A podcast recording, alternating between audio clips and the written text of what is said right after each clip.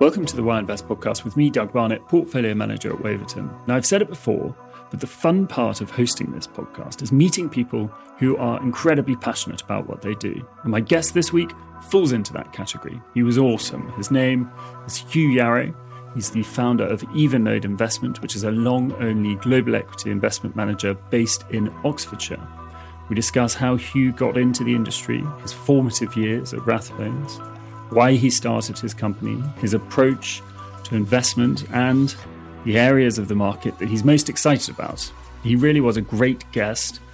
He's clearly an incredibly thoughtful investment manager, and I think you'll learn a lot from this episode. I hope you enjoy it. So, without further ado, this is the Why Invest podcast. Hugh Yarrow, welcome to the podcast. Hugh, how did you start your career? Well, uh, investment's always been sort of something that's been around for me from quite a young age. My father actually introduced me to it. I didn't know anyone else who worked in financial services, and he actually started out as a beekeeper. So ended up in investment in the 1980s, but that's another story.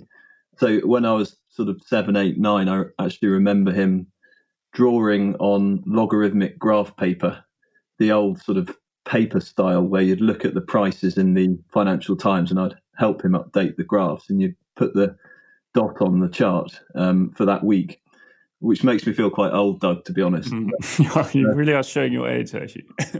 this sort of concept of shares and equity investment has, has been around. And then I studied philosophy and maths at Edinburgh University, graduated in 2002, and hadn't had my heart set on investment management, but found a job as a trainee unit trust manager at Rathbones. And that was sort of where my career began. And then at what point did you start Evenlode and what were you trying to do? What was the value proposition of Evenlode? So we started Evenlode in, in 2009 and I started it with my brother-in-law, Ben Peters. Um, and I, th- I, mean, I'd been at Rathbones for, for seven years and I, I had a very enjoyable experience at Rathbones. We saw a huge number of companies, so very much fundamental business analysts and we'd often see two or three company management teams a day. You know, we'd, we'd see them in the office. We'd go and visit them at their factories and warehouses and offices. So, very good way of sort of building up a library of different business models and management styles and strategies, etc. And I also read an awful lot on investment. I love reading and not just investment. I think it's one of the great things about fund management is it's very multidisciplinary. So it encompasses spheres that include investment and finance and accounting, but also obviously economics and business, and actually sort of social trends and science and innovation, but also importantly the sort of psychology of the market is, is you know behavioral finance, behavioral psychology, and I think that formative experience made me realize that there are different ways you can invest, and I think my preference, uh, and I'm, I'm not saying that, that, there are lots of different ways to invest successfully over the long term. And I think you have to find an approach that you're comfortable with and, and that you feel will work for you over the long term and you can sort of deliver consistently.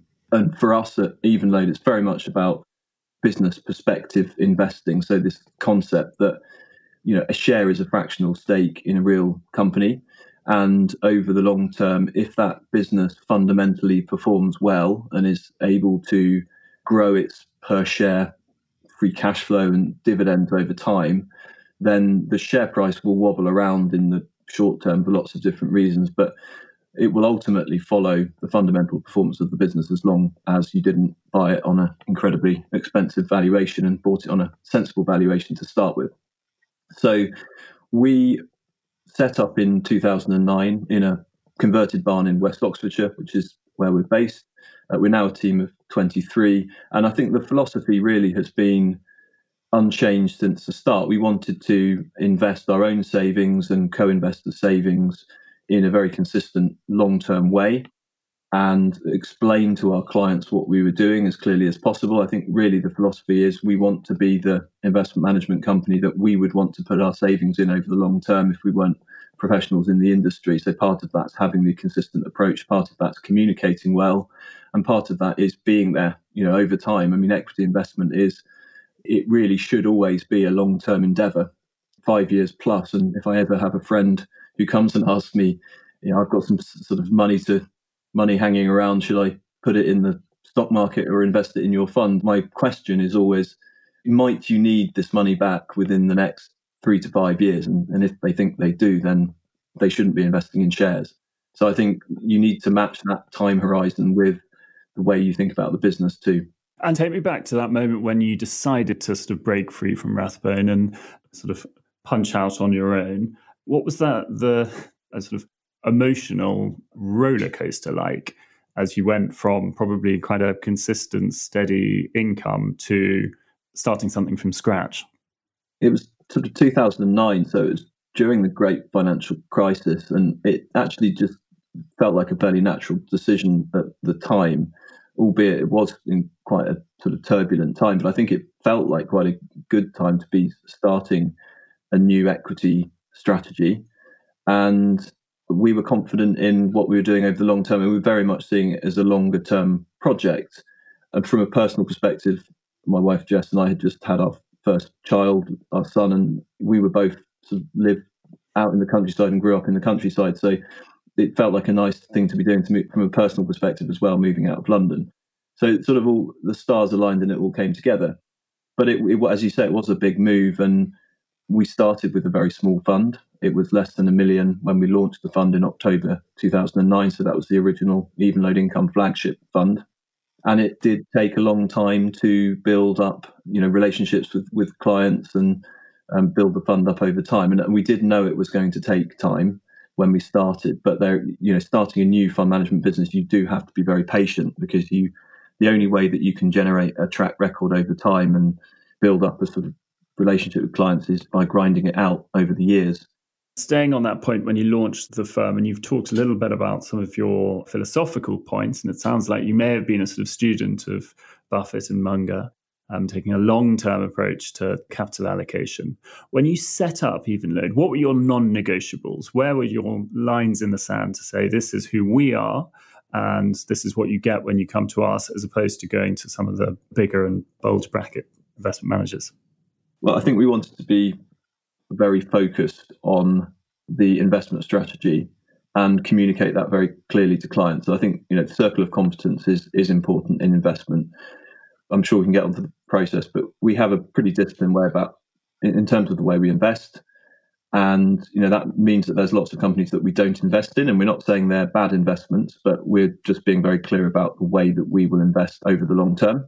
I think the other thing is just from a client perspective, we didn't want to run the business to hit sort of financial targets or you know it's, it's never been a asset gathering business. It's always very much been about delivering a service for clients thinking about the clients first and any decisions that we've made about the business has very much been driven from that perspective. And i think that is something that as a sort of smaller company we're employee owned you know we are taking a long term view we are able to sort of take a step back and always think on in the best interest of clients rather than say short-term financial targets for the business itself.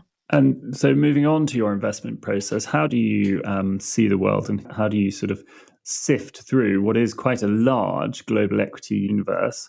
And you know, to use your phrase, what what is your circle of competence?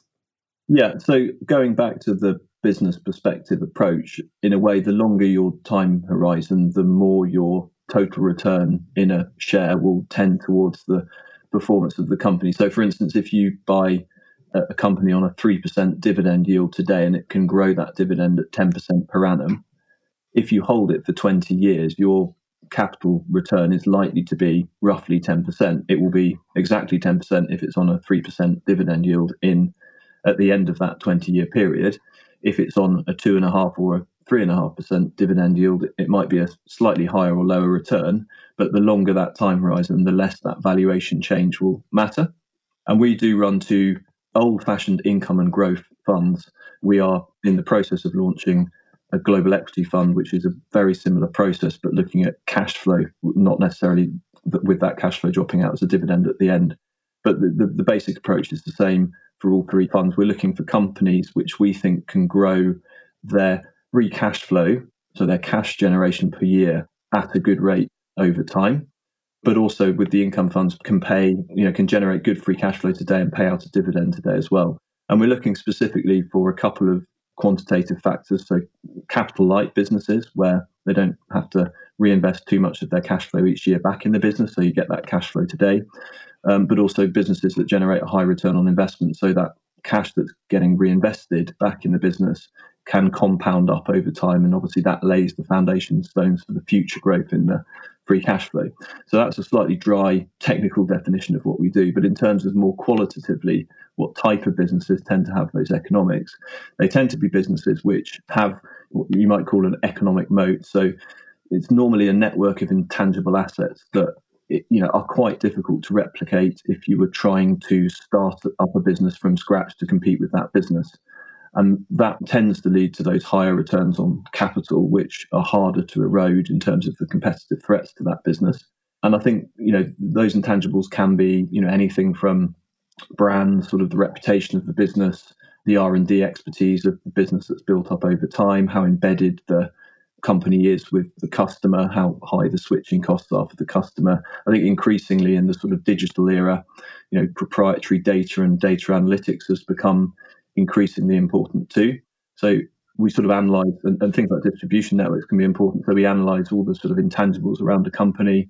And really, the thought experiment there is if, you know, Doug, if you were starting a company from scratch and you had a lot of capital um, to do that with, how easy would it be for you to start competing with this business? And obviously, the harder that is, the stronger that the competitive position of that company can be. And then I think the other point in terms of what we're looking for for constituents of our, our investable universe is companies where they sell products or services that the customer doesn't buy primarily on price. So obviously price is always going to be a factor, but we tend to find that if price isn't the main factor and things like quality and reputation are more important, and also if the product or service is quite a low proportion of the customer's cost base as well, that tends to lead to the, the economics that I've already described. So those are two key thought experiments for us. Who's the customer and what are they thinking about when they buy this product or service? And how difficult would it be to compete with this business? And that leads us, so those sort of, it's a checklist really in terms of both the quantitative factors and the qualitative factors. That leads us to an investable universe of companies that fit those criteria, both in the UK fund and the two global funds looking globally. And, you know, for the global funds, that universe will be 150 companies, which will grow gradually over time as we add new ideas. And then from that, we assemble um, the portfolios, which tend to be between 30 to 40 holdings. So relatively focused portfolios, albeit quite diversified by sector, by business model, etc. But you know, there are clearly certain sectors that have more of the kinds of companies I've just described in them. So we do tend to be structurally biased towards what I would call Evenlode sectors. So things like technology, consumer branded goods, healthcare, some financial companies, but then there's other sectors that we don't tend to invest in. So uh, obvious ones would be things like banks, insurers, which are you know low return businesses, asset intensive companies as well that we don't invest in. So telecoms, utilities, mining, oil. So although we are looking across the globe, we do end up with a relatively focused list of companies that we get to know very, very well over time. You know, often we've known them for 10 years or 20 years, in, in, in my case, often. And, and you really get to know the, the dynamics of those businesses and, and how they fared over time.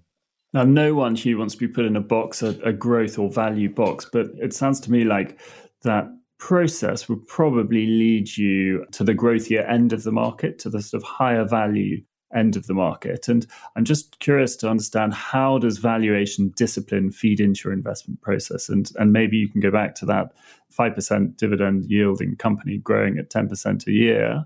You know, would you be willing to pay uh, if it was yielding 2% or, or 1%? And, and you can see that those earnings are compounding.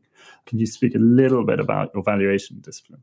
Sure, yeah, and I, I think valuation is is an incredibly important part of what we do, the valuation management. I mean, if you boil it down, we're trying to buy good businesses at sensible valuations.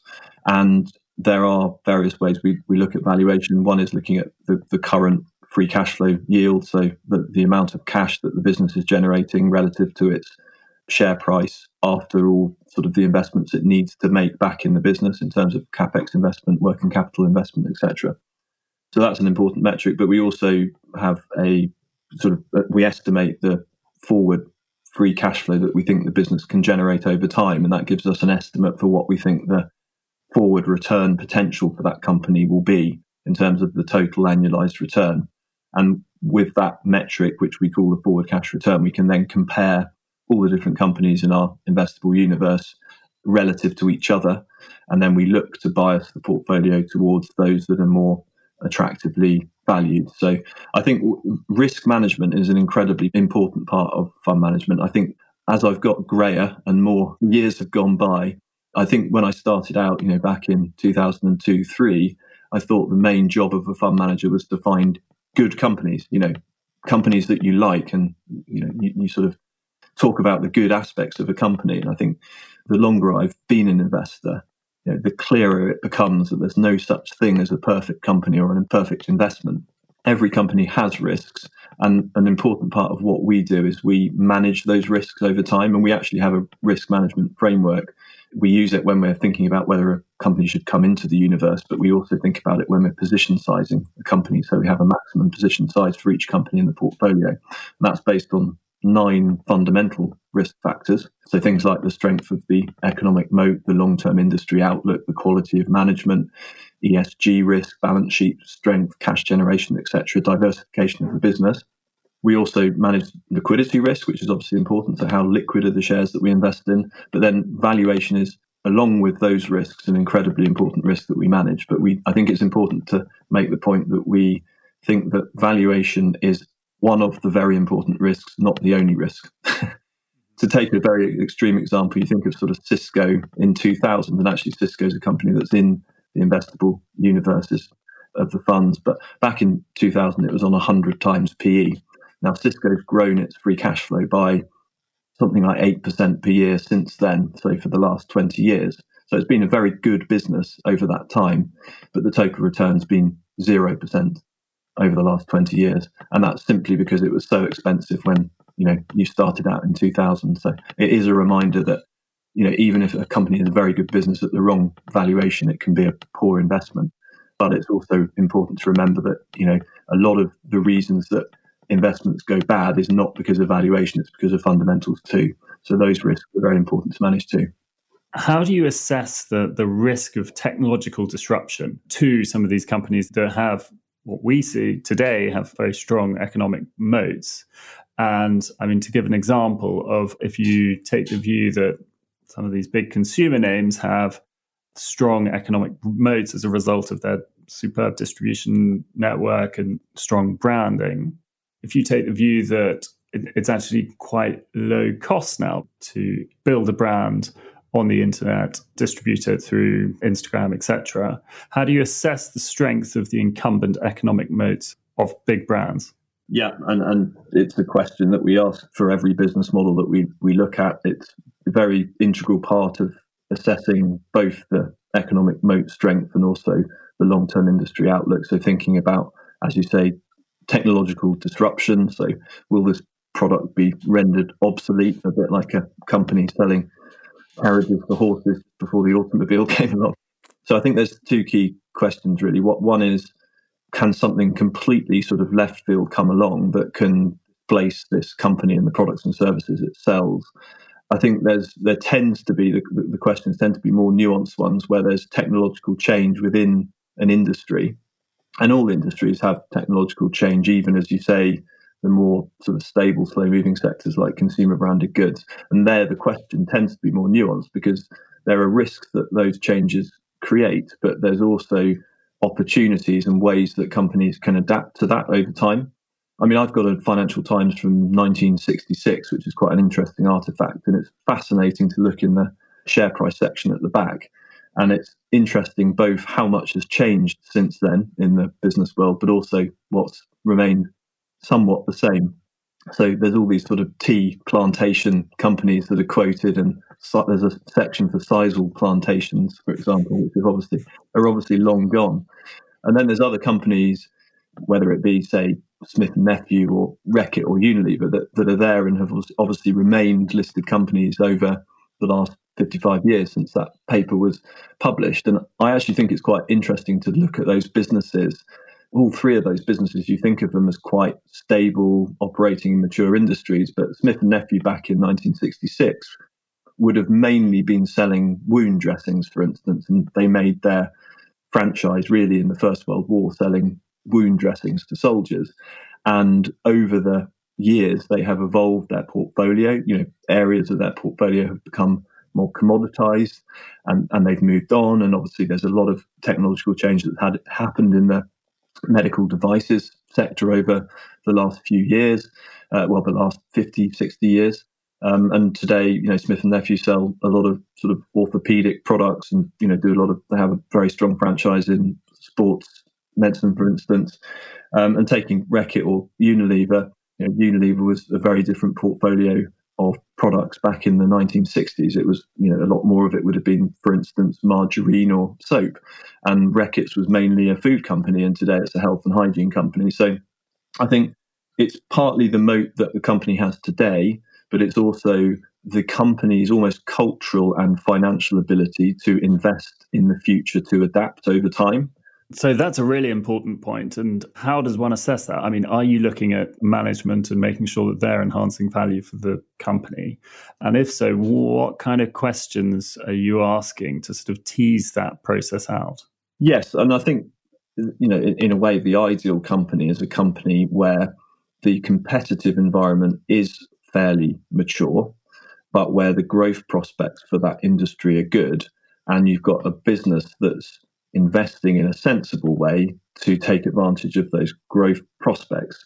And organic investment tends to be the sort of holy grail for the long term investor. And if a company is able to invest to expand from the existing positions it strong positions it has in terms of its franchises incrementally over time and perhaps do bolt-ons, then that tends to lead to quite interesting creation of shareholder value. I'm going to give you a couple of examples in the B2B business business media sector, RELX and the Dutch listed company Wolters Kluwer, where they have transitioned from physical publishing businesses to primarily digital publishing businesses now. So they have some very good proprietary content, you know, things like academic publishing, but also business information products, which are primarily digital, backed by subscription revenues and they have interesting content that they can develop, but they can also build data analytics in which help their customers make better decisions, be more efficient, improve their own services to customers, etc. So that's a, an interesting example where the industry has transitioned and you know continues to transition and increasingly those digital products are moving to cloud, etc. But there's some really interesting opportunities for someone like Wolters or RELX to take their existing content and digital analytics and invest in it organically, develop it, and expand their markets and, and their growth potential over time. So, yes, I think that that idea of company management teams who are willing to invest in growth is a very important one. I think to, to sort of flip that, there is risk that comes from management teams that get themselves into areas that might not be as attractive as the existing business. So, to give you some historic examples, I think Guinness, obviously, now held in the Diageo portfolio back in the sort of 60s when conglomerates were fashionable started buying all kinds of other businesses. I think it had a car polish business and a wig company, for instance. And so you can have a very good business, but if management use capital to allocate towards a totally different area that has very different economics, then that, that in itself would be a big risk. I think Procter and Gamble decided to vertically integrate themselves in the 1970s and started buying oil and gas assets, which didn't end particularly well, and they ended up obviously exiting them. So yes, the, the allocation of capital by management is, is a very important factor to look at. And looking at your portfolios across all your funds, it, it's it's striking to see that you know you have a good allocation to communication services to technology, but what's missing, I suppose, or, or the question mark is that under allocation to the the sort of top knock your lights out everybody's favorite FANG stocks. I wonder if you can just talk me through what the sort of process or how your process applies to analyzing those companies. Yes, I think the clients have described our process as, as getting rich slowly. Some have uncharitably described it as getting rich very slowly. Um, we don't tend to, you know, the, the very sexy, very high growth companies, you know, perhaps a technology company in a new area that might currently be growing at 20, 30, 40% per annum you will normally find that that company may be in a, a, market where we feel the competitive position is difficult to analyze in terms of how that market will ultimately play out. Because often, when new markets are initially created, it's quite difficult to analyze the moat. But even if the moat is very clearly strong, it's quite difficult to buy those businesses at valuations that provide attractive returns. Now, I'm absolutely not saying that that can't happen. And, you know, we, as you say, we do invest in digital businesses, technology businesses, where we think the growth prospects are very good and where we also think the valuation appeal is, is attractive. So it is, as I said, it's an Evenlode sector that we're interested in. But going back to the point on our valuation framework, there will be some areas of the technology sector which will appear more expensive to us than we would like in terms of the future prospects for, for returns. So yeah, it, it goes back to that combination of we're not just looking for good businesses that can grow, we're looking for them when they're at a valuation that makes sense to us. Now, ESG is clearly an important topic at the moment, and more and more of our clients are, are, talking about it. I wonder how do ESG factors, so environmental, social, and governance factors, feed into your investment process? And do you, for example, negatively screen certain companies because you know, you've taken an ethical stance on them? Yeah, it's always been part of what we do. There's various different points in our process where it's important. So the, the first one is looking at the inclusion in the investable universe. And as I described our risk framework, one of the key risks is ESG risk. And we score A to E for each of the, the risks for each company um, after assessing it qualitatively. And clearly, if a business is scoring a E, for instance, then it's going to struggle to make it into our universe. I think you know, there is a thing in terms of if you think about ESG risk, it's one of the most important risks over the very long term. So it doesn't always appear in the short term, but basically, if you're a company that's doing something that's detrimental to society, then society may well punish you uh, as a company whether that's by regulation over time or higher taxes, or whether it's by consumers moving away from your product. So it's, it's definitely an important risk. We then think about it in terms of the maximum position sizing framework within the portfolio. So, you know, if, if a business scores particularly well on ESG, then we, we may feel more comfortable with a slightly higher position versus a, a business scoring badly, all th- things being equal. But then once the company is actually held in the portfolio, obviously the engagement side of things becomes very important. And we actively vote all AGMs and we very regularly engage with company managements on various ESG aspects, which you know includes basic points on company strategy and capital structure, but obviously also the environmental and social side of the analysis. So, for instance, we now disclose the carbon emissions for the portfolios annually, so you can look at the carbon emissions per pound invested for each company in the portfolio and what that means at the overall portfolio level. Uh, and that's an interesting jumping off point in terms of focus for us engaging with particular companies. I mean, a lot of the engagement in the last two or three years has been to do with disclosure because companies haven't been brilliant at disclosing their different scope emissions. But then, obviously, if, if you've got bad companies from a carbon perspective, then that, that's you know a jumping off point for engagement. So there's, there's sort of various ways in which ESG is integrated in, into our process. Um, and we do see it as a very, very important risk factor. And we think our sort of role as capital allocators on behalf of our clients is quite an important part of the ecosystem in terms of ensuring that companies think about the longer term and the sustainability of their business models. And Hugh, part of your investment process or central to your investment process is, is to try and find companies that have these economic moats that are hard to be disrupted. How do you assess the resilience of your own business at Evenlode, and particularly with reference to the threat of, of passive strategies? So, just buying an ETF rather than buying your fund, which is actively managed? Yeah, it's, it's a good question. And we, you know, I think there's a, a very important role that passives can play along with active funds in anyone's portfolio. And you know, I'm a big fan of Jack Bogle, who was the founder of Vanguard, and he had a lot of very sensible things to say about investment. Um, I think you know we do have an active management strategy. We manage risk very carefully in the portfolios. The, the Evenlode approach is a very different approach to what you get from the market index. Our active shares very very high because of the way we invest. The volatility profile does tend to be you know, lower than the market over time, and the relative performance tends to be better in more difficult markets. And I think I hope that it's quite easy for investors to understand what we do as well, and we, we, we do try and communicate as clearly as we can. And I hope that both of those factors, so the sort of the low risk profile of the funds and the understanding of the, the investor base, help particularly through more difficult market phases, sort of investors almost through those periods, if you like, rather than it being a sort of slightly opaque set of companies that are, that are harder to understand. We run two income funds, so that's the income side of, of, of management that we do, um, which you know we're, we're trying to very much one of the key objectives for both income funds is deliver good real so inflation protected growth in the dividend stream over the longer term which is which is important.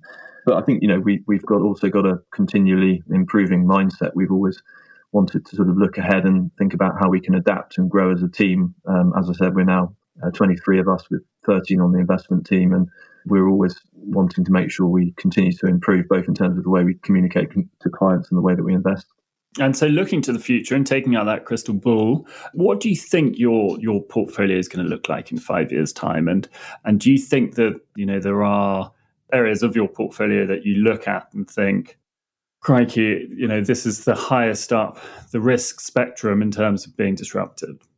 It will evolve. I mean, our portfolios have always evolved over time. We we tend to make fairly incremental changes, and they'll be based on both fundamental and valuation risk. I think our turnover rate has been a bit less than 20% since launch. So that gives you a sense our average holding period is five years or more for each company. So there will be change. I, I think, you know, in terms of our proposition to clients, the, the portfolios will still be full of market leading businesses that have the asset light sort of cash generative economics that I've described and that are operating in markets where we think the prospects for growth are good and the shares are valued in a way that, that we think the valuation risk is low. Um, so that won't change. But you're right, you know, businesses do change over time and disruption comes along and the moat erodes and perhaps the capital allocation decisions aren't always perfect or the company might buy another business and you know take on a lot of debt which can hugely increase the risk profile of the company, particularly if it's economically cyclical. So, you know, we, we, we have always removed companies over the years for fundamental risk reasons, and I'm sure that process will continue over coming years. But it does, as I say, tend to be more hmm. evolutionary rather than revolutionary. I see, and I think you know one spot of your portfolio that is you know you're consistently underweight is Asia. Can you see that allocation changing? Yeah, it's an interesting question. If you look at our sort of underlying revenue exposure across the funds, and this includes UK fund, which always has more than 80% of the fund in UK listed businesses, actually the exposure to Asian revenues is, is, is reasonably material. And mm. the same goes for the broader emerging market space. It tends to be that the exposure we've had has come through sort of US and European listed businesses. Clearly the emerging markets and you know some of the sectors that we invest in in terms of say consumer branded goods or digital business models there's, there's huge potential for growth structural growth to come from those categories as emerging market consumption increases over time and it won't be in a straight line and if you've got a business that's able to capture that, that already has a good presence and a good brand strength in those markets, then you know that can be a very compelling proposition. But yes, you're right. We, we haven't tended to invest in sort of directly listed, say, Asian shares or Latin American shares. And that goes back to really circle of competence. And we want to make sure we're investing in companies where we understand the, the governance structure, we have good access to the companies, etc. And historically, we've tended to find most of our ideas in the sort of US and European listed markets. Mm-hmm. Final question to you. What, what advice? We have a lot of younger uh, listeners to this podcast. What advice would you be giving to them, the analysts and associates, perhaps who are coming out of university at the moment, who, who have just started out in their career in investment management? Um, what advice would you give to them, given your experience in the industry? Yeah, I would definitely recommend reading a lot. I think reading widely is helpful. So, partly on investment and economics and I think financial history is really good. I think that the the zeitgeist of the investment community is often very focused on what's just happened, say over the last six months, but also what might happen in the next three to six months. And I think reading financial history is really good at contextualizing a current period and reminding you how much environments can change over time. But more broadly, you know, business biography, science, innovation, behavioral psychology, as I said, philosophy. Historic books are very interesting too. As is often said, the further you look back in history, the more you can look into the future. So I think that you know, building up a, a, a map of different mental models, if you like, is very helpful for investment because it's so it encompasses so many different elements of, of the world. And I think from a sort of career perspective, you need to find a way to invest that you are comfortable with. And in a way you need to find an environment in which you can work that you're also comfortable with and that wants to invest in the way that you feel you'd like to invest. So i think from a sort of work experience perspective that can be really helpful for, for people just to because there are lots of different ways that you can work in investment management and you know a job in a big investment bank in new york or london will be feel very different than working in the Evenlode barn in West Oxfordshire. I know where I'd prefer to work. You for a nice walk down the footpath at lunchtime with the dog, um, but you know there isn't huge options in terms of the bars at walking distance after the work is finished at, uh, on a Friday evening. So I think you, it's it's worth trying to you know even if it's a, a day's work experience here or there. Uh, it's very helpful to understand what the job actually involves and what the different types of roles you could potentially take are. Hugh Yarrow, thank you for joining me.